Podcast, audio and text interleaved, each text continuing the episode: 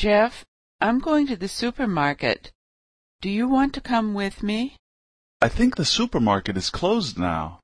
Oh, when does it close? It closes at seven on Sundays. That's too bad. Don't worry. We can go tomorrow morning. It opens at eight. All right. What do you want to do now? Let's take a walk for a half an hour. My sister will be here at about eight thirty, and then we can all go out to dinner. Where does she live? She lives in San Francisco. How long has she lived there? I think she's lived there for about ten years. That's a long time. Where did she live before that? San Diego.